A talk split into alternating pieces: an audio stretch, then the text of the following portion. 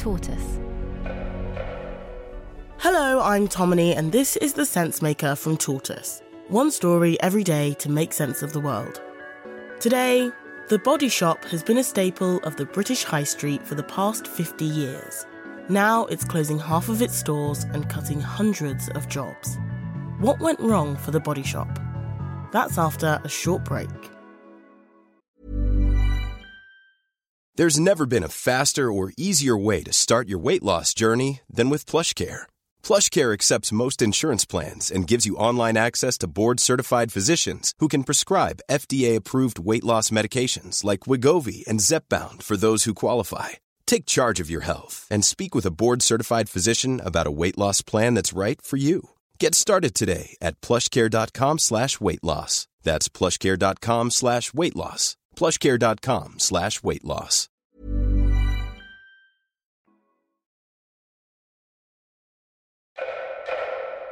When the founder of The Body Shop, Anita Roddick, set up her first store in Brighton in 1976, she never imagined it would become a retail empire. It would have been fearful if somebody had said to me 30 years ago, Bob, 30 years' time, you're going to have 250 shops, you're going to be in 55 markets, you're going to be fighting to go into China, you're going to be about to go into Russia. No way. But when she sold the business 30 years later in 2006, the Body Shop had become a mainstay of the British High Street. A lot of the Body Shop's success came down to Anita Roddick's infectious energy and passion.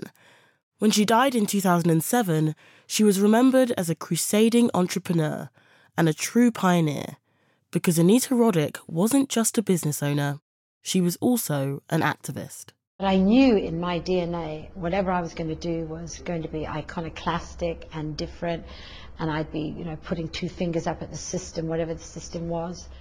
From the beginning, she was a campaigner committed to building a company with strong principles. She wanted to make her business a force for good in the world. I was an activist, am an activist. It was bringing my social activism into a into the workplace. That's all I wanted to do, and have fun. If it wasn't, if I wasn't having fun, it wasn't worth doing.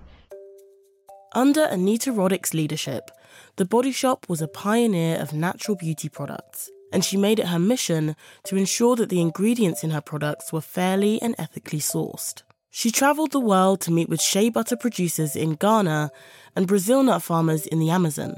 As the Body Shop brand grew, Anita Roddick used the chain's platform to lobby for industry wide changes, like banning animal testing.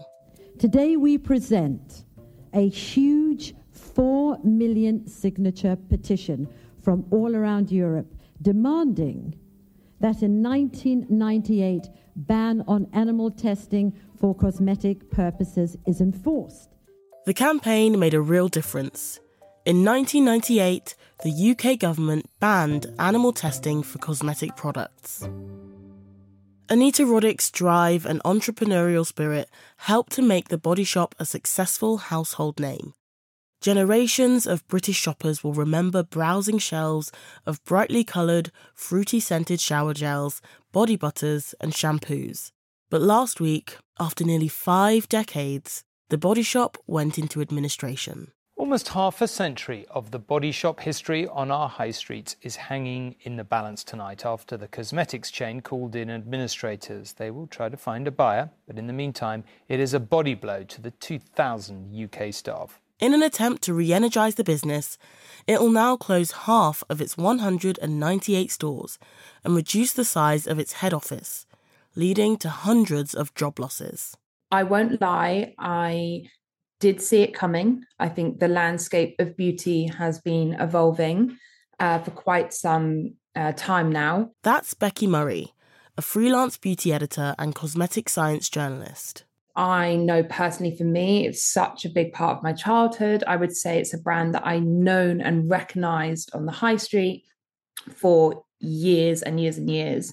So, how did such a beloved brand find itself in such trouble? A key moment in this story came in 2006 when the body shop was sold to the French cosmetics giant L'Oreal. Some loyal customers were disappointed by Anita Roddick's decision. She herself said that being part of big business was never what she had planned. You know, and the word brand wasn't floating around when I started in, you know, 30 odd years ago. All I wanted was an honourable enterprise. Anita Roddick died a year after the sale, and over the next decade, the business would lose its sheen. L'Oreal is exploring the sale of The Body Shop, the ethical British skincare business it acquired just a decade ago. Now, while the French cosmetics giant has outperformed in other areas, its retail unit has been struggling. Sales fell by 5%, and the company's operating profit was down by 38%. In 2017, The Body Shop was sold to a Brazilian cosmetics group, and then it was sold again at the end of 2023 this time to a German private equity fund. It put the UK arm of the business into administration last week, saying it had been unable to revive the fortunes of the struggling business. We'll have more after the break. Many of us have those stubborn pounds that seem impossible to lose, no matter how good we eat or how hard we work out. My solution is PlushCare PlushCare is a leading telehealth provider with doctors who are there for you day and night to partner with you in your weight loss journey. They can prescribe FDA-approved weight loss medications like Wegovy and Zepbound for those who qualify. Plus, they accept most insurance plans. To get started, visit plushcare.com slash weight loss. That's plushcare.com slash weight loss.